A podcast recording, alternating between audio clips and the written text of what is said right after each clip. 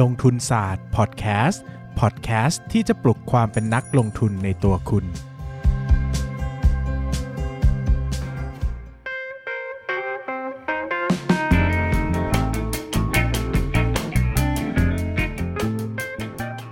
วัสดีครับ ยินดีต้อนรับเข้าสู่รายการลงทุนศาสตร์พอดแคสต์รายการที่ชวนทุกคนพัฒนาความรู้ด้านการเงินและการลงทุนไปด้วยกัน กลับมาอีกครั้งนะครับ กับวันพฤหัสแบบนี้ก็จะเป็นลางร้ายของทุกคนนะครับ ที่จะต้องพบเจอกับชายหนุ่มคนหนึ่งนะครับ เป็นชายหนุ่มปริศนาที่หลายคนก็พยายามจะสนใจว่าเขาคือใครนะครับ ก็ระวังนะฮะจะมีคำสาปแบบ The Ring นะครับอย่าสนใจเขามากนะครับก็ยินดีต้อนรับนะครับนายปั้นเงินครับผมผมปั้นนายปั้นเงินครับ ชื่อจริงชื่ออะไรนะ หลายคนสงสัยจิตรกรแสงวิสุทธ์ครับ ทำไมชื่อจิตกรนะตอนแต่ตอนตอนที่ตอนที่ตั้งให้นี่พ่อพ่อพ่อแม่เขาหวังว่าเราจะโตเป็นจิตกรไหมไม่พ่อเขา พ่อเขาชอบเรื่องพวกงานศิลปะอะไรพวกนี้อ่า เออเขาก็เลยตั้งชื่อเราเป็นปั้นจิตรกรแล้วเรามีความสามารถอะไรบ้างไหมเฮ้ยตอนเด็กๆผมมีนะ ตอนเด็กๆผมวาดรูปปั้นน้ำเป็นตัวไม่ยิ่งเก่งกว่านั้นอีกตอนอย่าไหนเลยอะนะครับผม อะวันนี้ครับเราจะมาคุยกันเดี๋ยวก่อนยังไม่รู้เลยว่าตอนเด็กทำอะไรอยากรู้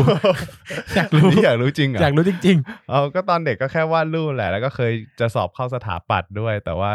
กลัวตกงานๆอ่า เออโดนแม่ขู่ ตอนนั้นแม่ขู่ว่าถ้าเรียนสถาปัตย์จะหางานยากนะลูกเชื่อแม่ไงเรียนบัญชีเออเรียนเป็นไงล่ะบัญชีปัจจุบันเป็นฟรีแลนซ์ดีกว่าไหมเอองงมากเลย ตอนนั้นงงไม่รู้งงงงชีวิตมากแม่เออนะนะครับผมวันนี้เราจะมาคุยกันกับหุ้นโมโนนะครับครับผมก็เป็นโมโนสื่อหงนี่แปลว่าอะไรแปลว่าหนึ่งนะโมโนหนึ่งใช่โมโนหนึ่งโมโนใครเคยอืมเรียนเคมีไหมเคยผมเคยนะ ผมเรียนสายวิทย์โมโนเมอร์ เออ mono poly mono แปลว่าหนึ่ง poly แปลว่าเยอะแล้ว monopoly อะไรไม่รู้ monopoly เออเออเออเหมือนไอ้ลิงโทนป่ะสมัยก่อนเออเขาเรียกว่าอะไรวะโมโนโมโนเออโมโอ้โนช่างมันเถอะเออเอออะหลายสาระเพราะเทปนี้ไม่รู้จะพูดอะไรก็เลยไร้สาระเยอะๆนะเออจะได้กินเวลาอะครับผมนะครับวันนี้ก็พูดเรื่องหุ้นโมโนนะโมโนเป็นหุ้นสื่ออมนะครับ ก็หลายคนก็ไม่ค่อยได้ติดตาม นะผมก็ไม่ค่อยได้ติดตามเฮ้ยผมผมดูบ่อยนะเอาดูบ่อยเพราะว่าอะที่บ้านที่บ้านนะเปิด นอกจากเนชั่นก็มีโมโนอะไม่แสดงความคิดเห็นนะครับถือว่าเป็นเสรีภาพในการเออเสพสื่อใช่นะครับที่บ้านผมเขาไม่ฟังกันหรอกมีอ่าผมคนเดียวเนี่ยที่แบบพอพอเห็นที่บ้านคือทุกดูที่บ้านอะทุกคนดูโมโนคือเธอดูไม่เนชั่นใช่ไหมไม่ใช่ ทุกคนอะดูเนชั่นแล้วพอผมเห็นดูเนชั่นปุ๊บผมก็หยิบรีโมทมาเปลี่ยนเป็นโมโนเฮ้ยเนี่ยอ่าวันนี้มีหนังนี้ขอดูหน่อยอ่า คือไม่ได้ตั้งใจว่าเฮ้ยตอนแรกมันจะมีหนังอะไรวะรู้แต่ว่าอ่าเออพยายามเปิดหนีไปอะไรอืมครับผมอะนะครับใครใครเป็นแฟนคลับเนชั่นก็เชิญด่าในปั้นเงินนะคครัรับบไปผมไปด่าที่เพจมันมานะไม่มาต้องมาบวกกันหน่อยแฟนคลับเนชั่นเนี่ยไม่ต้องมาด่าที่เพจผมนะนะครับอะนะครับก็โมโนเนี่ยความจริงจะเล่าให้มันซับซ้อนก็ได้นะครับแต่เราจะเล่าให้มันง่ายๆนะครับ สรุปก็คือโมโนเป็นบริษัทสื่ออมนะครับอืมคือบริษัทสื่อเนี่ยเขาก็จะมีรูปแบบหลักๆ ของธุรกิจสื่อเลยนะ ก็คือ 1 คือ เป็นเชิงคอนเทนต์ครับสองเป็นเชิงช่องทางนะครับอืมเชิงคอนเทนต์ก็คือผลิตคอนเทนต์ออกมาอืมนะครับแล้วก็ขายผ่านช่องทางต่างๆนะครับโดยจะขายค่าโฆษณานั้นๆ หรือว่าเอาคอนเทนต์ไปขายให้คนซื้อเป็นต้นนะแต่ถ้าเป็นส่วนช่องทางก็คือมีช่องทางของตัวเองนะครับอืมแล้วก็ให้คนเอาคอนเทนต์มาลงครับแล้วก็มีโฆษณานู่นนี่นั่นว่าไปหรือว่าครับผลิตคอนเทนต์เองก็ได้นะครับอืมซึ่งแต่ก่อนเนี่ยงานคอนเทนต์กับงานช่องช่อง channel กับคอนเทนต์เนี่ยจะต่างกันมากอืมแยกกันอืมเด่นชัด เช่น ทำละครใช่นะก็คนทำละครก็ส่วนบริษัทหนึ่งหนึ่งช่องก็ช่องหนึ่งอะไรเงี้ยแต่ปัจจุบันเนี่ยด้วยความที่ พอมันเจอยุคทีวีดิจิตอลเข้าไปอะครับมันก็เป็นการค่อนข้างจะบีบบังคับว่าให้ทุกช่องอะหันมาเป็น content creator ใช่ด้วยมาผลิตเอง เพราะว่ามันช่องมันเยอะเนอะคือถ้าไม่มีคอนเทนต์หลักของตัวเองเลย หรือว่าไม่มีทีมตัวเองเลยเนี่ยอืมมันจะไม่ไหวมันจะไม่พอ ในขณะที่เราก็จะเห็นว่า content creator บางเจ้าเนี่ยก็หันไปเป็นเจ้าของช่องเองอ่าอย่างคือเช่นคือแต่ก่อน Workpoint channel แต่ก่อน channel มันมีจำกัดใช่เนอะคนก็อยากเป็นเจ้าของ channel แหละพอรู้สึกว่าอืมเป็นเจ้าของ channel ดีจังเลย ก็แค่เอาคอนเทนต์ไปลง แล้วก็กินค่าโฆษณามันคุ้มกว่าเออเห็นเออเห็นแต่พอมีโอกาสได้มาทำก็เราก็จะเห็น content creator หลาย ๆ เจ้าหันไปทำช่องอย่าง GMM อืมนะครับ ช่องวันบ้างอืมช่อง Workpoint Workpoint Nation ไม่อ่า Nation ก็ใช่เอ้ Nation เออ Nation ใช่ผลิตสื่อเองเขาอยากผผลิลิตตสื่อออะไรก็ผลิตของเขาเองนั่นแหละนะครับอืมก็สามารถทำออกมานะครับครับผมคราวนี้เนี่ยเวลาทำออกมาแล้วนะครับ ก็ธุรกิจของโมโนเนี่ยก็มีหลายส่วนนะครับ ส่วนแรกที่คือผมเนี่ยจะไม่ได้ลงรายละเอียดแบบ เป๊ะๆร้อยเปอร์เซ็นต์เพราะว่ามันมีบริษัทลูกเยอะมากนะครับ ถ้าอ่าพูดใช่เยอะเนี่ยใช่ก็จะเหมือนอ่านห้าสิบหกคิดหนึ่งให้ฟังโอ้แม่งซึ่งคุณเป็นสามารถ10อะกดเปิดแล้วก็กดซิลิอะได้ฟังได้ใช่นะครับ ไม่ต้องมาฟังพอดแคสต์ผมนะหลายคนจะเริ่มด่าแล้วว่ามึงพูดมึงมึงหาเรื่องเหรออะไรเงี้ยก็อ่าจะสรุปให้ฟังว่าส่วนแรกเนี่ยเป็นส่วนที่เป็นมาจากธุรกิจเอ่อทีวีดิจิตอลนะครับ ก็จะมีช่องของตัวเองก็คือช่องโมโนยี่สิบเก้าใช่ Mono Twenty-Nine นะครับใช่ก็หลายคนก็จะทราบดีว่าเป็นช่องที่เน้น ฉายแต่ภาพยนตร์ใช่นะครับ ซึ่งถ้ามาดูตัวเรตติ้งจริงๆเนี่ยเรตติ้งดีนะเรตติ้งเนี่ยอยู่ที่ประมาณ 1.2 กว่ากว่าๆนะครับ ก็อืมโดยเฉลี่ยเฉลี่ยแล้วจะ 1 กว่ากว่าๆส่วนใหญ่เนี่ยเขาจะติด top tier นะ ถือว่าเป็นอืมอืมอืม ranking top นะ5เลยไหมรู้สึกจะเป็นท็อป5ท็อปทรีต Top ลอด three ด้วยอ่าใช่ไหมนะครับ ก็จะเป็นถ้ามองในคือถ้ามองในเชิงของ business เนี่ยเขาจะมอง top tier ไปเลยคือช่อง 7 เออช่องเจ็ดช่องนี่คือเจ็ดถือว่าของทั้งประเทศ tier one เลยเออ tier one เออคือ tier คนเดียวเลยนะครับ แล้วก็เทียทูเนี่ยก็เป็นพวกประมาณ1 1เปอร์เซ็นต์กว่าๆแต่ไม่ถึง2นะครับครับ รวมไปถึงสักศูนย์จุดห้าศูนย์จุดเจ็ดขึ้นมาจนถึงประมาณ1.6 1.8เนี่ยมันก็อืมแข่งแข่งๆกันอยู่ tier เดียวกันอือฮึก็จะมีช่อง3 HD นะครับ Mono 29แล้วก็ Workpoint TV ช่องวันบ้างบางทีนะครับคราวนี้เนี่ยตัว Mono 29เนี่ยเขาก็ความจริงเรตติ้งสูงต่อเนื่องนะอ่านะครับสูงยืดยาวต่อเนื่องเลยยิ่งช่วงไหนมีหนังที่ เด็ดๆมาฉาย เช่นมีช่วงหนึ่งจะมีแฮร์รี่พอตเตอร์มาฉายภาคหนึ่งถึงสี่นะครัอ่าใช่ใช่ภาคอื่นใช่ไม่ได้ฉายเพราะน่าจะค่าลิขสิทธิ์แพงแล้วก็ฉายแต่ภาคแรก ๆ ซึ่งก็ทำให้เรตติ้งเนี่ยดีมากนะครับอืมแต่เขาก็จะได้ เขาจะได้คอนเทนต์มาจากเยอะนะ ได้จาก Warner Brother นะครับอืมได้จาก Walt Disney นะครับ Sony นะ Fox อืมนะครับเอ่อ Universal นะครับคือก็คือนอกจากภาพยนตร์มันมีพวกซีรีส์ด้วย มีซีรีส์ด้วย ใช่ซีรีส์ดังๆ ภาพยนตร์ด้วยอืมเคยดูเลยไหม เคยดูพวก CSI LA อะไรอ่าเงี้ยนะครับอืมแต่ข้อเสียข้อเสียของธุรกิจที่เอาหนัง เอาภาพยนตร์อืมเอาละคร เอาซีรีส์มาเปิด คือไทยอินไม่ได้ ใช่อ่าอันนี้คือต้องรู้เลยนะว่า เวลามาคิดค่าแอดเทียบต่อนาทีแล้วอะมันมักจะสู้พวก Workpoint Workpoint อืมพวกช่องวัน GMM อะไรเงี้ยอืมไม่ได้ช่องสามไม่ได้ เพราะว่าละครมัน tie-in ได้อืมอ่าละคร tie-in ได้ใช่ละครรายการช่วงเนี้ยเออเออพวกอย่างรายการเกมโชว์อย่างอ่าเงี้ยโอ้โหเทั้งป้ายหน้าป้ายใช่หลังกินนู่นกินนี่ร้องเพลงอะมันเออทำได้หมด แต่ไอ้โมโนเนี่ยมันทำไม่ได้ แล้วพอดแคสต์ทำได้ไหม พอดแคสต์ทำได้ครับผม แต่ยังไม่มีใครติดต่อเข้ามา ถ้าสมมุติว่าใครสนใจนะครับ ก็ติดต่อผ่านเพจลงทุนศาสตร์ได้อ่านะครับติดต่อเข้ามานะครับ ก็หลายคนติดต่อเข้ามาแล้วเจอ rate card ก็เงียบไป ขออภัยด้วยนะโอเคอะก็ความจริงก็มันก็ไทยอินได้นะครับอืมอืมโมโนเนี่ยก็พยายามจะทำช่องที่เป็นวาไรตี้ขึ้นมา เช่นแบบเขาเรียกว่าอะไรล่ะเอ่อมีรายการพวกแต่ก่อนจะแบบรายการพวกเหมือนว่าวิเคราะห์หนังอืมอืมวิเคราะห์กีฬาเออใช่ใช่อะไรเงี้ยที่สายโมโนเขาคือจะทำคือเราต้องเข้าใจก่อนว่าโมโนอะ ก่อนที่จะเป็นโมโนมันมี MThai มาก่อนเออซึ่ง MThai มันก็จะเป็นช่องที่เกี่ยวกับหนังอยู่แล้วเออมันก็จะเกี่ยวกับหนัง community เออคุยพูดคุยเรื่องหนังอะไรอย่างเงี้ยวามจริงคบมันก็จะกว้างๆนะ แต่ใช่คือใช่โมโนเนี่ยเขาก็จะกีฬากับหนังคือเขาขายแบบนี้คือเขามีพวกเคเบิลทีวีด้วย ซึ่งก็จะอืมเป็นกิ เขาก็จะขายกีกีฬาดีซีรีส์โดนเอเอออนี่สโลแกนเขาเลยใช่นะครับใช่ก็จะขายใช่แบบนี้นะครับ ดังนั้นเนี่ยมันก็จะเป็นส่วนหลักของเขาที่เขาจะพยายามดึงมาขายให้มากขึ้นนะครับ ส่วนที่ 2 ของรายได้ของเขาเนี่ยที่เป็นอีกส่วนหนึ่งที่สำคัญนะครับ ก็คือรายได้จากธุรกิจ subscription นะครับครับตัวโมโนเองเนี่ยก่อนหน้าที่จะมาทำเป็นเรื่องเป็นราวกับส่วนของ Monomax นะครับ Monomax เนี่ยก็ตีความง่ายๆก็คือ Netflix Netflix อ่าพูดง่ายๆ อย่างนี้จบก็คือเป็นธุรกิจ subscription นะครับ จ่ายรายเดือนครับ ล่าสุดประมาณเดือนละร้อยกว่าบาทอืมนะครับ ก็ถือว่าถูกนะ แต่ก็เออเดี๋ยวค่อยมาคุยเรื่องนี้ต่อได้ได้นะครับได้ก็จะพูดว่าแต่ก่อนเนี่ยเขาทำ subscription เนี่ยเขาจะมี subscription ทาง SMS อือฮึ เคยเห็นไหมที่ว่าแบบดูดวงรายวันอ๋ออ่าข่าวรายวันอะไรอย่างเงี้ยอ่าๆแล้วก็เก็บเป็นเก็บเป็นแบบ SMS ละสามบาทอะไรอย่างเงี้ยนะครับอือฮึแต่ก่อนเนี่ยเขาจะทำ subscription แบบนี้นะครับ ซึ่งมันเป็นธุรกิจที่ downtrend อย่างรวดเร็วมาก ใช่ เพราะคนมี Facebook ใช่ไหมอืมคนมีไลน์เดี๋ยวนี้ส่งข้อมูลกันทางไลน์มันสามารถเสพเออคอนเทนต์ผ่านช่องทางอื่นส่งต่อได้บุญอ่าเออเออแชร์เอาบุญเอออ่าก็ส่งต่อกันได้โดยไม่จำเป็นน้ำมะจำนาวรักษามะเร็งอ่าอืมนะครับ ก็ รักษาได้ครับแก้เจ็บคอเขาถ้าคนมะเร็งแก้เจ็บคอเนี่ยก็จิบน้ำมะนาวช่วยได้ใช่นะครับใช่ก็มันทำให้ดาวเทรนอย่างรวดเร็วอย่างตัว subscription subscription นะครับในปี 60เนี่ยรายได้ 722 ล้านอืม61 297 ล้านครับคิดว่าจะหยุดแล้วนะตอนนั้นที่อ่านหุ้นนะพอปี 62 เจอไป 135 ล้าน ก็ยังลงอย่างรวดเร็วนะครับ นี่คือมีธุรกิจ subscription ที่เป็น Monomax เข้ามาช่วยแล้วเออนะครับแต่ Monomax เนี่ยอะพูดกันแบบตรงไปตรงมานี่เป็นรายการวิเคราะห์หุ้นใช่ต้องใช่วิเคราะห์ใช่ได้ว่าแข่งยาก ยากอืมมากนะครับ เพราะว่าปัจจุบันเราเราเจอ คือเอาง่ายๆนะ Netflix ที่ผมใช้อยู่อะมันก็เดือนละ 400 เออร้อยร้อยสี่สิบกว่าบาท แชร์กับใครอะแชร์กับคุณนั่นแหละ บ้าไม่ได้เราเป็นเราไม่ใช่ Family เดี๋ยวเขามาจับอ๋อไม่ได้เราผมอ๋อไม่ได้แชร์อะไรกับคุณโอคุณเคปั้นเงินโอเคคุณจำผิด อะนะครับ ก็เราเจอทั้ง Netflix ใช่นะครับ เจอทั้ง Line TV เดี๋ยวดิสนีย์ก็จะมาเล่นอ่าอีกเดี๋ยวจะมี Disney Plus นะครับเออรวมไปถึง segment เล็ก ๆ เช่นวิวเงี้ย ของเออเกาหลี ซึ่งโอ้โหกลุ่มคนดูเขาอะ80%เป็นผู้หญิงนะเออกลุ่มเป้าหมายชัดเจนมากนะครับ หรือตอนนี้ก็จะมี VTV นะครับอ่า VTV ที่จะมีซีรีส์อะไรมาครับผมอะทายอินหน่อยไหมไม่เอาไหนๆไม่เอาเราก็เป็นสื่อเขิแล้วนอะอะอะอะนะครับก็จะมี VTV ซึ่งอันนี้ก็เป็น subscription service เหมือนกันคอรับย่างช่วงผมที่ผ่านมา VTV โตดีมากนะ โตในอ่าไทยแบบ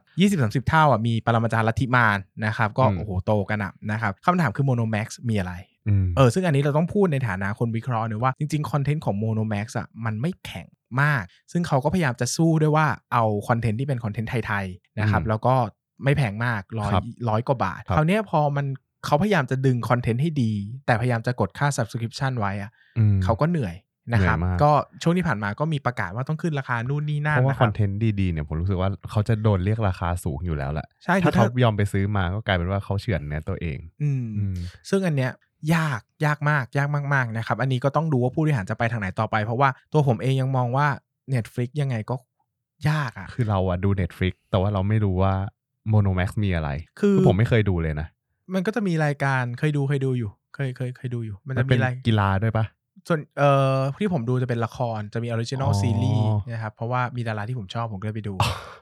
เป็นแค่ติ่งแหละเป็นติ่งก็เลยไปนั่งดูเออเออแล้วก็เออจริง ๆ แล้วเนี่ยธุรกิจ subscription มันน่ากลัวอย่างหนึ่งนะครับ เพราะว่า ถ้ามันส่วนใหญ่แล้วนะ ส่วนใหญ่แล้วนะ winner takes all อืถูกไหมเพราะว่าเขาทำ เขาก็ทำซีรีส์ชุดเดียวเหมือนกันนะอืมแต่คนดู1ล้านคนกับคนดู1,000คนอะต้นทุนในการทำซีรีส์มันเท่ากันเออแต่รายได้มันไม่เท่ากันใช่คือ Netflix เขาทุ่มงบประมาณมามหาศาลในการต่อสู้ในสงครามสมรภูมินี้นะอืมอืมเขาขาดทุนเละเทะในช่วงแรกนะแบบทุ่มทุกอย่างทุ่มเททุกอย่างเพื่อจะโค่นระบบแบบเก่าเพื่อที่จะมีวันนี้ ซึ่งในทุกวันนี้ Netflix ก็ไม่ได้กำไรดีเด่นะถ้าพูดกันจริงๆอะนะครับก็ยังภาพภาพกำไรนี่คือคนมองอนาคตไปไกลมากแล้วอืมดังนั้นในตัวของออริในตัวของธุรกิจนี้เองอะมันก็ฝุ่นตลบมากนะครับมันไม่ได้เป็นธุรกิจที่แบบ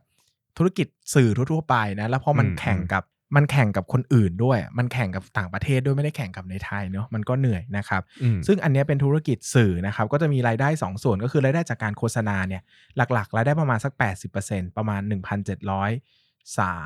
1,800 ล้าน ตีกลมๆนะครับ แล้วก็มีธุรกิจ subscription ที่ปี 62เนี่ยมีรายได้อยู่ 135 ล้านก็ยังลงไม่หยุดนะครับ ไม่รู้ว่าไม่ไม่รู้ว่าจะ turn turn over แบบเขาเรียกว่าอะไร turn around เมื่อไหร่นะคือครัถ้าบไปสังเกตดูอะไอรายได้จากส่วนที่เป็น subscription อะมันจะค่อยๆ หดทุกปีเลยนะ มา 5 ปีแล้วมั้ง มันขาลงมาตลอดเอออะขาลงมันไม่มีใครรับมาตลอด SMS แล้วนะครับ ยุคนี้เนาะแล้วครับ Monomax ก็มาช่วยยังไม่ทันนะครับอืมแล้วก็มีธุรกิจคอนเทนต์นะ ตัวคอนเทนต์ที่เป็นฮีโร่นะครับ ที่เราจะเห็นสัดส่วนใหญ่ๆนะครับ ก็มีหลายตัวตัวแรกก็จะเป็นธุรกิจภาพยนตร์เอออมภาพยนตร์นี่ก็จะมีทีโมเมนต์โมโนฟิล์มตอนนั้นมีอะไรคือเขานะทำเองใช่ไหมทำเองทำเองอ๋อที่เป็นไอเนี่ย ที่นี่ไปเล่นอะโอ๊ตปราโมดอะที่เป็นคนอ้วนอ๋อๆสี่คน อ๋อ รู้แล้วรู้แล้ว ก็คือเหมือนกับเขาทำหนังขึ้นมาเอง เออทำหนังแล้วก็ไปขาย แล้วก็อืมจะมีที่ซื้อหนังมาซื้อหนัฉางยมาฉายด้วย เออ ซื้อหนังมาฉายผมเหมือนรู้สึกจะเคยเห็นอันนึงอะฮัตเซิลมั้งที่แอนฮัตเวย์เล่นอะอ๋อจำไม่ได้ เออ มันจะมีเรื่องหนึงผมไปดูในโรงแล้วเฮ้ยโมโนเป็นเจ้าของอันนี้หเอรอเขาจะมีซื้อมาสดิกิสลติบิวสกิแล้วก็มีอยู่ทำเองด้วยนะครับ แล้วก็จะมีธุรกิจจากเอ่อ รายได้จากธุรกิจกีฬามีโมโนสปอร์ตนะ มีเพลงก็มีช่องวิทยุนะครับเออใช่แล้วก็มีธุรกิจอื่นนะ ก็จะมีอย่างเอ็มไทยอย่างเงี้ยอืเอ็มมไทยที่หลายคนที่จะดังมากๆ ช่วงหนึ่งที่แบบเอ่อช่วงแก๊งหมูป่านะ ชื่ออะไรนะ อ๋อไอ้ที่แค่หมูป่าเอสิบสามคนเออที่เอ็มไทยจะออกมาแบบแบบติดตามข่าวนี้เยอะๆอะไรเงี้ยเอ็มอ่าฮะไทยก็เป็นเว็บไซต์ที่ดังมากๆ อีกเว็บหนึ่งโอ้ในประเทศไทยนะครับ แล้วก็น่าจะขายโฆษณาขายคอนเทนต์ได้เยอะ คือมันเป็นช่วงแรกๆเลยมั้งเอ็มไทยเอ็มไทยพันทิปสนุกกระปุกเออออะไรพวกเนี้ยมาแบบ มาก่อนการนะใช่มามาก่อนการมานานมากนะครับครับผมก็แต่โดยภาพรวมแล้วนะโดยภาพรวมแล้วเนี่ยโมโนก็ยังเทไปที่สื่ออืมนะเทไปที่สื่อประมาณ 80%นะครับไม่ว่าจะเป็นช่องทางหลักๆ รวมๆกันนะเขาก็ไม่ได้แบบแบ่งมาให้ละเอียดมากนักนะครับ ซึ่งอืมเขาก็เออดูตั้งใจจะนะนะครับ แต่ก็มันก็หลักๆก็จะมีส่วนของผมว่านะ หลักๆที่ที่หลักๆที่สุดก็คือทีวีดิจิตอลนี่แหละเออนะครับพวกที่ค่าโฆษณาอะไรได้อ่านะครับ ก็ ไปเทียบเทียร์คือจริง ๆ แล้วเราสามารถเทียบได้ง่าย ๆ นะครับ ก็ถามรายได้ adต่อนาทีอืมของเขาใช่แล้วก็ไปคูณกับเวลาที่เขาฉายก็รู้แล้วว่ารายได้จากรายรายได้จากตัวของสื่อเอ่อตัวที่เป็นทีวีดิจิตอลเนี่ยเท่าไหร่นะครับอืมถ้าพูดจากช่องนะ อันนี้ถ้าคุยกันด้วยเรื่องแบบธรรมดาธรรมดานะครับ ช่องโมโนนี่ถือว่าเป็นช่องที่มีความสามารถในการแข่งขันนะ หมายถึงว่าอืม competitive คือสามารถสร้างเรตติ้งได้นะครับ แต่ประเด็นคือตัว ตัว competitive อะมัน competitive ที่ net profit margin เท่าไหร่อ่าเพราะว่าต้นทุนคอนเทนต์ต้องยอมรับว่าแพงใช่แล้วมีเวลาจำกัดอืมคือเอามาฉายก็เอาแบบ คือไม่ใช่ว่าคุณซื้อมาคุณจะฉายกี่ครั้งก็ได้เออก็จะมีเออสัญญาชัดเจนแล้วเขาเขาดีลกับใครเขาดีลกับดิสนีย์ดีลกับยูนิเวอร์แซลดีลกับเออโซนี่นะครับ ไม่ได้เหมือนว่าดีลกับ production เล็กๆนะใช่ใช่ไหมดังนั้นเนี่ยต้นทุนมันแพงต้นทุนแพง แล้วก็ต่อรองก็ยากใช่ไหมอืมครับ ซึ่ง ถ้าเขาจะปรับมาทำเป็นคอนเทนต์ตัวเองมากขึ้นในอนาคต มันก็จะสูญเสียอัตลักษณ์ของแบรนด์อัตลักษณ์ของช่องไปอีกว่าใช่อ้าวแล้วทำไมต้องไปดูโมโนล่ะ ในเมื่อทีวีก็มีทั้งช่อง3มีทั้งช่องวัน มีทั้งเออ GMM มันมีทุกแบบให้คุณเลือกดูอยู่แล้วอะอืมใช่ไหมครับ ดังนั้นเนี่ยก็ต้องเป็นเกมของผู้บริหารแล้วแหละว่าเขาเริ่มต้นธุรกิจมาด้วยวิธีแบบนี้อืมนะครับซึ่งเป็นธุรกิจต้องยอมรับว่าการทำธุรกิจแบบนี้เนี่ยทำให้ช่องโตไวเพราะครับคอนเทนต์มันแน่นมากใช่แต่จะหากำไรจากวิธี หากำไรแบบไหนจากการสร้างคอนเทนต์แบบนี้ให้มันมีอืมกำไรได้อย่างยั่งยืน อันนี้ก็เป็นโจทย์ที่เราต้องตามกัน เพราะต้อว่างให้ผู้บริหารเป็นคนจัดการอ่านะผู้คบรับริหารเขาคือพิสโพทาลามิกครับผมนะครับนก็คือเครือเดียวกับ Jazz อ่า International จำกัดมหาชนนะครับผมก็เป็นผู้ค้ำบอร์ดในวงการไอทีอ่านนะครับอะมึงนะครับบ้างผมมึงบ้างอะโอเอาเคไปเลยมาฝั่งปริมาณบ้างนะครับผมก็อย่างที่บอกไปว่ารายได้รายได้หลักๆเนี่ยของโมโนอะครับมันจะมาจากสื่อ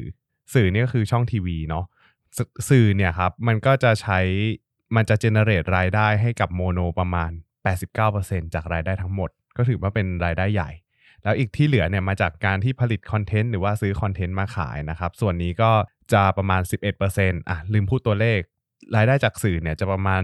1,900 ล้านนะครับ ผมตีกลมๆ แล้วก็รายได้ที่มาจากคอนเทนต์เนี่ย230 ล้าน โดยที่รายได้จากสื่อเนี่ย ปีที่แล้วอะครับปี 2562 เนี่ยมันเติบโตติดลบอยู่ที่ 12.5%ในขณะที่คอนเทนต์เนี่ยแม้จะสัดส่วนน้อยแต่มันก็โตมาได้ประมาณ 12%แต่ถามว่าการเติบโตของรายได้ฝั่งคอนเทนต์ช่วยอะไรรายได้ของโมโนได้เยอะไหมก็ต้องตอบว่าไม่นะครับผม โอเค ก็เราต้องมาดูก่อนว่าหลักๆเนี่ย รายได้จากคืสื่อคือพอไม่คุยด้วยก็ตบเองขำเองเนี่ยคือทำไมให้ขอเวลาพักแป๊บนึงนี่คือต้องแบบเออขำเองคือว่าชดขนาดนี้เลยเหรออะก็คือรายได้จากธุรกิจสื่อเนี่ยที่ที่เขาลดลง 12.5%เนี่ยหลักๆ มาจากค่าโฆษณาที่น้อยลงนะครับผมเพราะว่ามันจะมีอยู่ช่วงหนึ่งเนี่ยที่โมโนอะปรับราคาปรับราคาค่าโฆษณาช่วงช่วงของตัวเองขึ้นมา เพราะว่าเรตติ้งดีขึ้นนะครับในขณะที่ตอนที่ตอนนั้นเนี่ยช่องอื่นๆเนี่ยเขาปรับราคาลดลงมา สาเหตุที่โมโนเขาปรับราคาขึ้น เพราะเขารู้สึกว่าเดิมทีเนี่ยเขาไม่สามารถบอกได้เลยว่า ตัวของเขาอะมันทำมันเขาเรียกแค่เนี้ยแล้วมันได้รายได้เป็นเป็นเนื้อเป็นชิ้นอะไรอย่างเงี้ยหมายถึงว่ารู้สึแต่ก่อนออเขายังไม่พิสูจน์ตัวเองหใช่มายถึงว่าเขาไม่ได้มีแบรนด์แข็งแรงใช่แต่มันก็เลยต่ำกว่าท้องตลาดอืมเออแล้ววันที่เขาขึ้นราคาแข่งปุ๊บ ช่องอื่นก็ดันลดราคาแข่งลงมาอ่าเออมันก็เลยทำให้แทนที่เขาจะได้มากขึ้น อ่าเขาก็กลับได้น้อยลงนะครับ ในปีที่แล้ว แต่กว่าจะหาข้อสรุปว่า เออ ราคามันควรจะเป็นเท่าไหร่เนี่ย ก็ปรับมาตอน Q1 ปี 63 แล้ว ซึ่งเทรนด์เดี๋ยวนี้ผมว่าข้อหนึ่งที่โมโนลำบากนะ เพราะว่าคอนเทนต์เขา rerun ในใน YouTube ไม่ได้เออในไลน์มี LINE TV ไม่ได้ ซึ่งหลาย ๆ คนเดี๋ยวนี้เขาชอบไป tie-in เนอะใช่เพราะว่า tie-in น่ะมันดูย้อนหลังได้อย่างเทปละครบางเทปคนดูเป็นแบบ 10 ล้านครั้งอะ่ะอืมใช่ไหมมันได้เห็น eyeball อีกเท่าไหร่แต่โมโนคือฉายช่วงโฆษณาคือจบแล้วจบกันใช่นะครับ ดังนั้นเนี่ยจุดแข็งมันก็มันถ้าถ้าพูดกันจริง ๆ จุดแข็ง ก็จะไปเทียบกับ content creator ด้วยตัวเองเนี่ยยากอืมนะครับแต่มันก็จะมีจุดแข็งว่าคอนเทนต์มันดีเนาะแต่หมายถึงว่าครังบผมมันไอการแทรกไอการขายงานก็จะ drop ลงอะไรอย่างเงี้ยนะครับอืมซึ่งถ้าสมมติไปดูรายได้ฝั่งโฆษณาถ้าจะให้ตรงเนี้ยเติบโตได้นะครับ ก็คือต้องให้ลูกค้าที่เป็นพวกโฆษณาเนี่ยที่เขาต้องการลงโฆษณาเข้ามาซื้อเยอะๆซึ่งลูกค้าส่วนเนี้ยเขาก็จะพิจารณาจากอะไรบ้างหนึ่งก็คือพิจารณาจากเรตติ้งของช่องเรตติ้งของช่วงเวลา แล้วก็ราคาที่สมเหตุสมผลนะครับผม ก็เนี่ยลูกค้าก็จะดูจากตรงนี้แหละถ้าสมมุติว่าเขารู้สึกว่าเฮ้ยเปรียบเทียบกับช่องอื่นๆแล้ว ถ้าสมมติมาสมเหตุสมผลกับเงินที่เขาจะลงเนี่ยเขาก็จะไปซื้อโฆษณาที่ตรงนั้นนะครับ ซึ่งอย่างที่บอกว่าคู่แข่งเขามีเยอะ ในขณะเดียวกันคู่แข่งที่เขาอ่ามีราคาถูกกว่าเรตติ้งดีกว่า ก็มีเยอะเหมือนกันนะครับอะต่อมาเนี่ยมาดูว่าเอ้ยถ้าสมมุติว่าไม่ใช่ช่องทางโฆษณาแล้วเนี่ยช่องทางอื่นจากสื่อเนี่ยมันมีอะไรอีกบ้าง ก็จะมีส่วนของส ปอนเซอร์ชิพส่วนของ sponsorship เนี่ยมันจะประมาณอ่า144ล้านบาท ตรงเนี้ยเติบโตขึ้นมาประมาณ 77%แต่ฐานเขาต่ำต้องบอกอย่างนี้ก่อนนะครับผม แล้วก็เกิดอีกถ้าส่วนหนึ่งเกิดเกิดถ้า sponsorship เนี่ยถอนสปอนเซอร์ออกไปจะเรียกว่าสปอนเซอร์อะไรครับฮะสปอนเซอร์ชิบหายครับ พอใจไหมครับ โอเค ไม่หลุดเลยทำไมดีอะโอเคนะครับ ก็ต่อมาก็จะเป็นส่วนของ subscription subscription เนี่ย รู้เลยว่าไม่ work เพราะว่าปีที่ผ่านมาเนี่ยนี่ subscription มันลบไปแรงไปปะ54เปอร์เซ็นต์แรงไปปะฮะแรงไปเปล่าอ๋อเหรอเหรอขอโทษครับ ไม่มันมี subscription ของเก่าด้วยอ่าเออเราก็ต้องบอกว่าภาพรวมมันลดลงโอเค แต่อนาคตอาจจะดีก็ได้เธอรู้ไหมอ่าเนี่ย เราอะพูดหุ้นกันอย่างเงี้ยมีคนทักมาด่าเราหลังไมค์นะ เวลาไปพูดหุ้นนู้นเขาไม่ดีไม่ดีอะเขาด่านะเขาบอกเขาไม่นับถือแล้วนั้นเนี่ยเออ๋ออเหรอขอโทษครับขเราอก็โทษครับเสียใจวันครูวันไหว้ครูอยากจะได้ดอกของดอกเข็มมาเขาเลิกสนใจแล้วนั่นนะฮะโอเค ก็เนี่ยก็อย่างที่บอกไปว่าตัว subscription เนี่ยมันน่าจะโดน disrupt จากพวกช่องสตรีมมิ่งอื่นๆ อย่างเช่นพวก Netflix พวก Disney พวกอะไรอย่างเงี้ยที่เขาถูกไม่โดนกว่าดิสรับหรอกมันก็แข่งกันแหละเออเพราะว่ามันไม่ได้โดนเขาเขามา disrupt ก่อนเขามาก่อนไปดิสรับเดี๋ยวมีคนมาเอ้ยเอ้ยยังไงะโมโนมันไม่ได้เออเขาแข่ยิ่งงใหญ่กันตั้งแต่แรกใช่ไหมคโอรับเคโอเคครับ ผมก็ประมาณนี้เหมือนนะคนรับขี้ผมขัดเลยนะเหมือนหาเรื่องด่าไปเรื่อยไม่ครับโอเค ก็ส่วนมาดูฝั่งคอสกันบ้างอะเมื่อกี้รายได้รวมเนาะรายได้รวมเนี่ยน่าจะประมาณ 2,100 ล้านกว่าบาท นะครับอะฟังไว้นะ บรรทัดแรก 2,100 ล้าน บรรทัดที่ 2 ต่อมาเนี่ยต้องไปดูที่คอสต้นทุนส่วนใหญ่ของเขาอะมันมาจากค่าตัดจำหน่ายลิขสิทธิ์ๆอ่าก็คืออย่างที่บอกว่าเขาอะไปทุ่มซื้อหนัง ไปทุ่มซื้อลิขสิทธิ์ รายการบันเทิงอะไรอย่างเงี้ยจากต่างประเทศมาเยอะซีรีส์หนังอะไรก็ตามรวมถึงกีฬาด้วยเนี่ยมันทำให้ตรงเนี้ยสิทธิ์ของเขาพอเขาซื้อมามันก็เป็นการลงทุนไงมพอเป็นการลงทุนมันก็ต้องมีการตัดจำหน่าย ตัดจำหน่ายค่าเสื่อมเหมือนตัดจำหน่ายค่าเสื่อม ตัดจำหน่ายราคาใช้สิทธิ์ทุกปี ทุกปี ทุกปี ซึ่งราคายิ่งเขาลงทุนแพงเท่าไหร่เนี่ยค่าใช้จ่ายตรงนี้ก็จะยิ่งเพิ่มขึ้นตามอืมดังนั้นแล้วเนี่ยถ้าสมมติเขาไม่ได้สามารถทำรายได้ได้ดีเนี่ยหรือว่าไม่มีคนดูหรือว่าทำรายได้จากการขายโฆษณาได้น้อยเนี่ยไอ้ต้นทุนส่วนเนี้ยมันยังอยู่ แล้วมันเป็นฟิกคอร์สอืมที่ต้องตัดจำหน่ายตลอดนะครับ ซึ่งถ้าสมมุติเรามาดูเนี่ย ซึ่งต้องอย่างนี้นะอืมอืมต้องพูดเพิ่มเติมด้วยว่า ไอ้ส่วนของทีวีอะไม่ค่อยเท่าไหร่อือฮึ แต่ส่วนของโมโนแม็กซ์อะต้องระวังใช่เพราะว่าถ้า content creator เขาเองอะมีช่องของตัวเองแล้วอะอนาคตก็อาจจะไม่ขายให้คนอื่นอีกก็ได้อ่าใช่อย่างที่ชัดเจนที่สุดแล้วว่า Disney Plus เนี่ยอืม น่ากังวลว่าต่อไปเราอาจจะไม่เห็นในเครือออกมาอีกเลย ถ้าเขาฟันธงแล้วว่าเขาจะบุกตลาดนี้จริง ๆอะอือฮึมันต้องมีการทุบหม้อข้าวเพื่อสู้อะใช่ไหมอืมคืออมถ้าคุณจะดูดิสนีย์คือคุณต้องดูใน Disney Plus ใช่เท่านั้นซึ่งลำบากแน่ๆนะ อันนี้ก็คือเทรนด์มันมาแนวเนี้ยเดี๋ยวนี้ใครๆก็ทำ subscription กันนะครับ ลงทุนศาสตร์ก็เดี๋ยวจะทำ subscription ด้วยนะครับจริงปะจริงจริงจริงเฮ้ยเอ้ยเพราะว่า Facebook เขาให้เราแบบเปิดรับแบบ supporter เหมือน แคสเกมได้แล้วเออเออเออเดี๋ยวเราเราเราเราเราพร้อมเดี๋ยวเราจะมีแบบคอนเทนต์พิเศษนะสอนอ่าหุ้นพิเศษ แต่ต้องเป็น sub- supporter ของเราอะไรอนะย่างงี้น่าตดน่าน่าติดตามนะครับผม เดี๋ยวอะเดี๋ยวให้ปั้นเงินมาพูดด้วยนะครับผมผมก็มีช่องของผมสิแต่ผมช่องไม่ใหญ่เท่าคุณผมขอไปเป็นไปออกเห่าออกไปฉลามจากพอดแคสต์นี้ไปเลย ออกไปจากพอดแคสต์นี้ไปเลย โอเคอะอะเมื่อกี้มาบอกก่อนว่า อย่างที่บอกไปว่าต้นทุนหลักของเขาเป็นพวกค่าตัดจำหน่ายลิขสิทธิ์นะครับ ก็ ตรงเนี้ยเนี่ยพอมาดูแล้วมันก็ปาเข้าไปประมาณ 1,142 ล้านแล้วเออเมื่อกี้รายได้รายได้1,000เอ้ยรายได้2,100อ่าตรงนี้ก็ปาไปครึ่งหนึ่งละซึ่ง1,142ล้านตรงเนี้ยครับ เพิ่มขึ้นมาจากปีที่แล้วประมาณ17%อ่าแต่ข้อดีของการซื้อคอนเทนต์ของเขาเนี่ยก็อย่างที่บอกว่าเขาสามารถใช้ได้หลายช่องทาง นอกจากทีวีเนี่ยก็จะมีเว็บไซต์ มีทาง subscription พูดเป็นเล่นนะ เท่าไหร่นะพันสี่อะ พันหนึ่งร้อยน้อยกว่าบางช่องอีก บางช่องพันจหริงกเหรอเออแต่รายได้เขาอาจจะเยอะไง ก็ประมาณนี้แหละ เอาวะอะซื้อมาก็ไม่แพงนะสำหรับบางช่องอะไรอย่างเงี้เออเออเออบางช่องซื้อแพงๆนะฮะนะครับผมก็พอมาดูเนี่ยรายได้ตรงนี้เนี่ย อ่า พอเอ้ยไม่ใช่รายได้ตรงนี้ ต้นทุนตรงเนี้ย ถ้าสมมติมันไปรวมคอสอื่นๆ อีกเช่นแบบพวกค่าถ่ายทอดสดกีฬาหรือว่าทีวีไลเซนอื่นๆ แล้วเนี่ย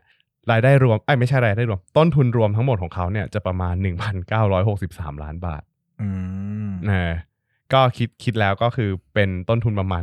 90%จากรายได้ทั้งหมดอืมมี gross profit margin อยู่ที่ 10%นะครับลดลงจากปี 2561 2561เนี่ยทำ GPM ไว้ที่ 21%คือธุรกิจอย่างเงี้ย เป็นธุรกิจที่ิกคอร์สสูงสูงมากมากมาก แปลว่าถ้ารายได้เพิ่มเท่าไหร่ ก็ครับลงมาบรรทัดล่างหมดใช่ใช่ไหมหมายถึงว่าวันนี้เขาขายค่าโฆษณาเพิ่มได้เท่าไหร่อืมต้นทุนมันเท่าเดิมเกือบอืมร้อยเปอร์เซ็นต์เลยอาจจะมีค่าอืมคอมบ้างเนอะแต่คือหรือ subscription อย่างเงี้ยมีคน subscription เพิ่มเท่าไหร่ก็ลงหมดเลยอย่างเงี้ยนะครับก็กลายเป็นกลายเป็นธุรกิจที่ถ้าดีก็ดีดีอะเอาง่ายอืมอืมๆแต่ถ้ามันหลุดช่วงที่เป็น break even ลงมาก็ขาดทุนแรงเหมือนกันนะ ใช่ ซึ่งผมก็งงเหมือนกันเพราะว่าแจ๊สกับโมโนเนี่ยเจ้าของเดียวกันเออแต่ถ้าสมัครสมัครทีบอร์ดแบนอะ แพ็กเกจใหญ่ซึ่งผมสมัครอยู่ จะเออได้ดูไอ้นี่ดูดูไอ้นี่ฟรี ดูอะไร HBO ไม่ให้ดูโมโน เอ๊ะทำไมไม่โม เอ้ยแต่เหมือนเขาจะให้ดูโมโนแม็กซ์ด้วย แต่เขาก็มีอ๋อ HBO ให้ดูด้วยอ๋อโอเคนี่ก็ไปดู HBO เพราะว่ามีแฮร์รี่พอตเตอร์เออนะครับผม ก็เมื่อกี้อย่างที่บอกไปว่ารายได้ 2,100 ต้นทุน 1,900 กลายเป็น gross profit 200 นะ อันนี้คิดกลมๆ SG&A ปี 62ทำไว้ 774 ล้านบาทอ่า นั่นแหละเห็นแล้วแหละว่า EBIT ตรงเนี้ยขาดทุนอ่านะครับผมก็ตัว SG&A เนี่ยเพิ่มขึ้น 123 ล้านบาทจากปีที่แล้วนะครับคือเมื่อกี้ปั้นเงินพูดว่าเน็ตนะ ซึ่งพูดผิดอ้าวถูกไหมอ๋อผมพูดเน็ตอะใช่โอเคพูดว่าผม net พูดอ่าผมจริงๆขอโทษครับคือเป็น gross ครับอ่าโอเคนะครับแล้วก็ก็เราก็จะเฮ้ยเน็ตตั้งสิบหรอ ก็ใช้ได้นะไม่ไม่ไม่อ๋ออ๋อไม่แต่แต่ก็จำได้ เอ๊ะมันขาดทุนไม่ใช่เหรอวะเออเออะนะครับผม โอเค ก็ขอโทษที่พูดผิดนะครับ ก็ไม่ให้อภัยไม่ให้อภัยนิดนึงนะ โอเค ก็ มีค่าใช้จ่ายทางการเงินอีก พวกต้นทุนการเงินดอกเบี้ยจ่ายที่ไปอ่ากู้มาอะไรอย่างเงี้ยอีก 110 ล้านบาท รวมรวมแล้วเนี่ยทำให้เกิดผลขาดทุนสุทธิ อยู่ที่ติดลบ 616 ล้านบาทอ่าค่าตัดจำหน่ายเนี่ยมีค่า สัมปทานช่องด้วย อืมเออใช่ใช่นะก็เมื่อกี้ลืมพูดไปว่าทีวีไลเซนอ่าโอเคมีมีมีมีไปพอแล้วดีไม่ได้ตั้งใจฟังครับผมก็พอขาดทุน 616 ล้านบาทเนี่ย ถ้าถามว่ามันเยอะไหมเทียบกับปีที่แล้วปี 2561 เนี่ย มันขาดทุนอเยยู่อะลบเยอะต่อให้เยอะติดลบ 193 ล้านบาทอ่าก็เลยต้องตอบว่า 600 ล้านบาทจากติดลบ 193 เนี่ย เยอะเยอะนะครับ แต่ว่าอย่างที่บอกว่าถ้าสมมติจะดูตัวเนี้ย เราอาจจะไปดู EBITDA ไหมคือช่วงหนึ่งจะพูดอย่างนี้จะพูดอย่างนี้อืมอืมอืมช่วงหนึ่งโมโนเป็นหุ้นที่ฮอตครับเพราะว่ามัน break even เหมือนจะขึ้นอืมเอออมคนก็คนก็เข้าไปตื่นเต้นมากว่าครับเอ้ยเราเรตติ้งเท่านู้นเท่านี้ขายเท่านู้นเท่านี้อ่าแต่มันดัน break even ลง อันนี้ก็เลยกลายเป็นปัญหาให้วงแตกกระเจิงไปนะครับ วงแตกจริง วงแตกไปแต่ก็ก็ต้องพูดอย่าง เป็นกลางให้เขานะ ว่าอืมอืมถ้าเขากลับมาได้ก็กลับมาแรงอะอืมเพราะว่าอย่างที่บอกคือทุกอย่างมันเป็น fixed cost ใช่หมดเลยอะใช่ไหมถ้าขายได้เพิ่มก็ก็มีโอกาสแต่อย่างที่บอกว่า เดี๋ยวนี้มันหันไปทางออนไลน์มากเอขึ้นอเออเออเพราะว่าขายออนไลน์มากขึ้นเนี่ย งาน tie-in มันขายดีกว่าใช่ไหมมันใช่มันยังวนอยู่ใน YouTube เท่าไหร่ต่อเท่าไหร่มากมายอืมมหาศาลอืมแต่คือพอเป็น ช่องทีวีมันก็เหนื่อยหน่อยนะเหนื่ใช่อยหน่อยครับผมก็คือถ้าไปดู EBITDA เนี่ย EBITDA เขาอะมันจะอยู่ที่ประมาณ 765 ล้านบาทนะครับแต่ว่าถามว่า EBITDA ดีไหมก็คือก็ยังตอบว่ามันยังโตติดลบจากปีที่ผ่านมาอยู่เหมือนกันอืมติดลบอยู่ประมาณ 34-35เปอร์เซ็นต์นะครับผม ถ้าอะถามผม ถ้าถามผม อืมไม่ต้องไปดู EBITDA เลยเหรอไม่ไม่มีสำหรับผมคือ เพราะมันไม่ได้ใช่ asset ใช่ไหมอืมหมายถึงว่ามันไม่ได้ใช้ asset คืออมอืม EBITDA เนี่ยเราไม่ได้ดูเพื่อเพื่อ absolute valuation นะอืมอืมอืมแต่เราดู EBITDA เพื่อ relative valuation อืมว่าคนอื่นนะมี asset ประมาณนี้ มีค่าตัดจำหน่ายค่าเสื่อมประมาณนี้เขาทำได้เท่าไหร่อืมแต่ธุรกิจเอาจริง ๆ อะ EBITDA มันไม่มีประโยชน์ เพราะว่าอืม DA อะมันคือค่าใช้มันจ่ายก็ยังไงก็เป็นค่าใช้จ่ายเออดียังไงคุณคุณจะบอกว่า EBITDA เป็นบวก แต่มันก็มีประโยชน์เพราะว่าถึงสุดท้ายแล้วก็สุดท้ายมันก็เป็นลบอยู่ดีเออนะดังนั้นเนี่ยถ้าใครอ่านแล้วพยายามจะวิเคราะห์ว่า EBITDA เป็นบวกเท่านู้นเท่านี้เนี่ยต้องพึงระลึกไว้เสมอว่า เราดูได้ในเชิงเปรียบเทียบอ่าเทียบกับหุ้นอื่นในอุตสาหกรรมเดียวกันนะครับซึ่งมันก็ไม่เหมาะอยู่ดีกับธุรกิจนี้ใช่ใช่นะใช่แต่หมายถึงว่าโอเค ดูกำไรสุทธิเถอะอืมนี่คือเพสิ่งราะว่าที่จะเพบอกราะว่าสิ่งที่อืมนักลงทุนหรือว่าผู้ถือผู้ถือหุ้นจะได้เนี่ย ก็มาจาก EBITDA เอ้ยไม่ใช่ EBITDA มาจาก net profit เนี่ยแหละเออ net profit เออใช่ใช่ก็หลายรอคบนนี้พูดผิดเยอะเว้ยหลายคนก็อาจจะพอมันไม่มี net profit ก็หันไปดู EBITDA มากขึ้นเออะไรอเงี้ยปลอบก็ใจปลอบใจ ก็อันนี้ก็เป็นมุมมองส่วนตัวเนอะอาจจะผิดอืมก็ได้ก็แล้วแต่แล้วครับแต่ผมอะมาดูที่ asset หลักบ้าง asset หลัก ของโมโนเนี่ย Q1 ปี 63 นะครับ แน่นอนว่าต้องอยู่ที่สินทรัพย์ไม่มีตัวตนอย่างลิขสิทธิ์อย่างแน่นอนนะครับอยู่ที่ประมาณ 2,261 ล้านบาท หรือคิดเป็น 51%ของทั้งหมด แล้วก็ asset อีกตัวหนึ่งก็คือต้นทุนของอ่าทีวีทีวีไลเซนตรงเนี้ยอยู่ที่ 576 ล้านบาทคิดเป็น 13%แล้วก็มี PPE อยู่ประมาณ 702 ล้านบาทนะครับอยู่ที่ 16%จากสินทรัพย์ทั้งหมด ก็เกินครึ่งอะมันอยู่ที่พวกอ่าสินทรัพย์ไม่มีตัวตน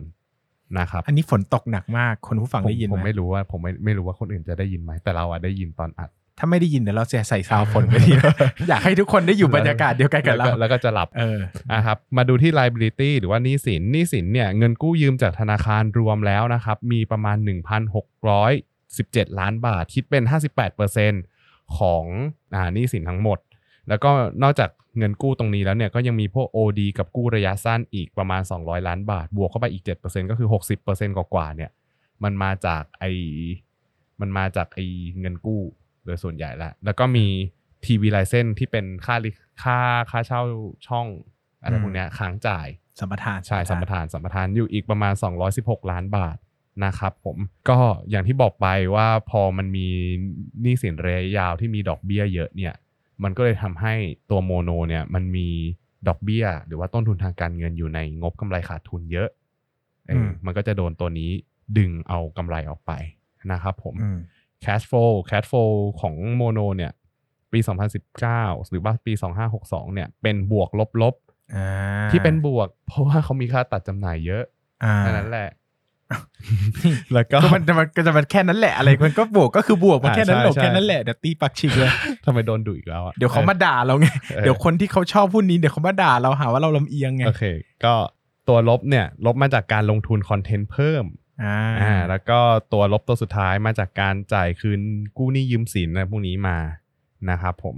คร่าวๆก็มีประมาณนี้อ่านะครับสำหรับตัวเชิงปริมาณของโมโนนะครับมา ฝาก key takeaway สำหรับโมโนกันดีกว่าอ่าสำหรับผมสำหรับผมอ่าอ่าอ่าตอนนี้คือฝนตกก็อยากนอนมาก key takeaway คือเราปิดพอดแคสต์แล้วไปนอนกันเออเรามีสักเทปไหมที่เปิดมาเราไม่มีอะไรเลยคือนอนเสียง ASMR เออแล้วแล้วแล้วแล้วอัดเสียงนอนของตัวเองเอออะไรอย่างเงี้ยแล้วนอนเออมานอนด้วยกันเถอะอะไรอย่างเงี้ยนะครับ ก็โมโนเหนื่อยอืมอันนี้พูดจากจากคนที่เคยตามหุ้นนี้อย่างมากคนหนึ่งนะว่า ตอนนั้นเหนื่พี่อยตามเพราะอะไรผมอยากรู้ ก็มันระเบิดอีเวนต์นี่แหละ อ๋อเออสตอรี่นี้เลย เราคิดว่า subscription มันถึงจุดต่ำสุดแล้วอ่าเออแล้วก็ แล้วเราก็เห็นว่ามัทุกคนคงรู้อนาคตว่าผมเจออะไรมาบ้างเอออะโอเคนะครับ ก็เหนื่อยเพราะว่าช่องทีวีก็สู้ยากนะครับอืมก็ค่า license ก็ค่า license ก็แพงบานเบอะแล้วก็ค่าค่าโฆษณาก็ขึ้นยากอืมเพราะว่ามันอยู่ใน segment ที่ขายยากราคาสูงด้วยเออนะครับ ส่วน subscription ที่เขามองว่า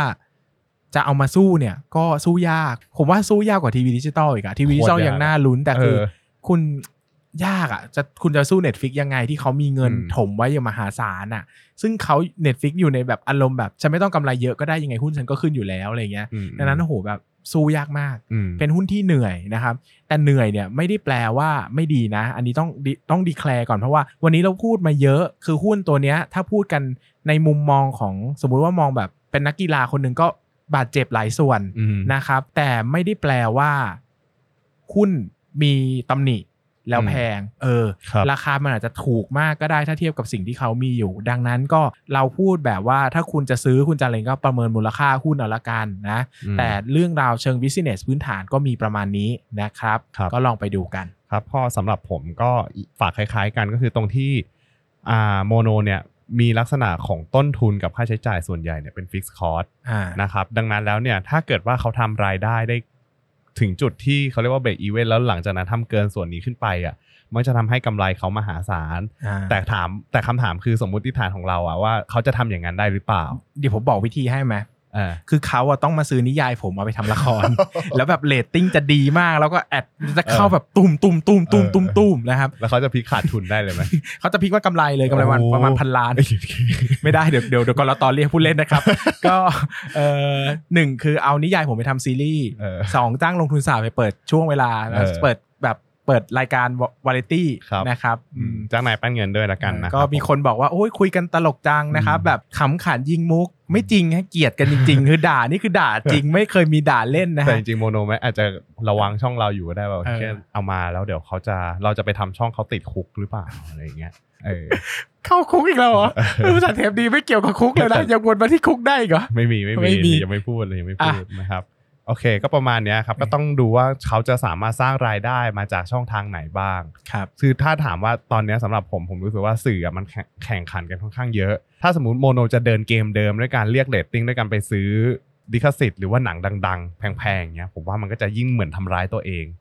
อันนี้ผมทำอยู่นะอะไร ผมซื้อลิขสิทธิ์แพงๆในการซื้อปั้นเงินมาออกช่องอ๋อหนอในการเลี้ยงข้าวเดือนละครั้งปั้นมันไม่ไม่คุ้มเลยว่ะโอเคนะก็ประมาณเนี้ยครับก็ถ้าสมมุติว่าช่องทางสร้างคอนเทนต์ของเขาเนี่ยเรายังไม่เห็นว่ารายได้ของเขามัน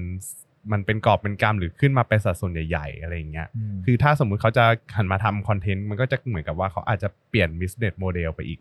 ยากทุกทาง ยากทุกทาง ยากทุกทาง แต่ขอให้มันมีอะไรเข้ามาหน่อยอะอืมโอกาสที่กำไรจะกลับมาเยอะเราก็ก็มีต้องพึ่งพาผู้บริหารสุดอืมเก่งอย่างคุณพิชญ์นะครับผมโพธารามิกของเรานะคครัรับบผมสำหรับวันนี้ก็ขอบคุณทุกคนมากครับ ถ้าโมโนอยากจะซื้อนิยายผมไปทำซีรีส์ก็ติดต่อเข้ามาได้นะครับ ขอบคุณมากครับขอบคุณสมาวักสดีคครัรับบสวัสดีครับ